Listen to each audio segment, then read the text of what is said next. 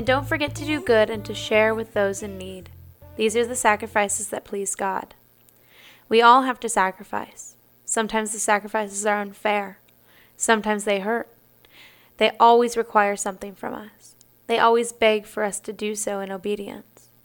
But the sacrifices we can look forward to are the ones that help show God that we are content with His generosity to us.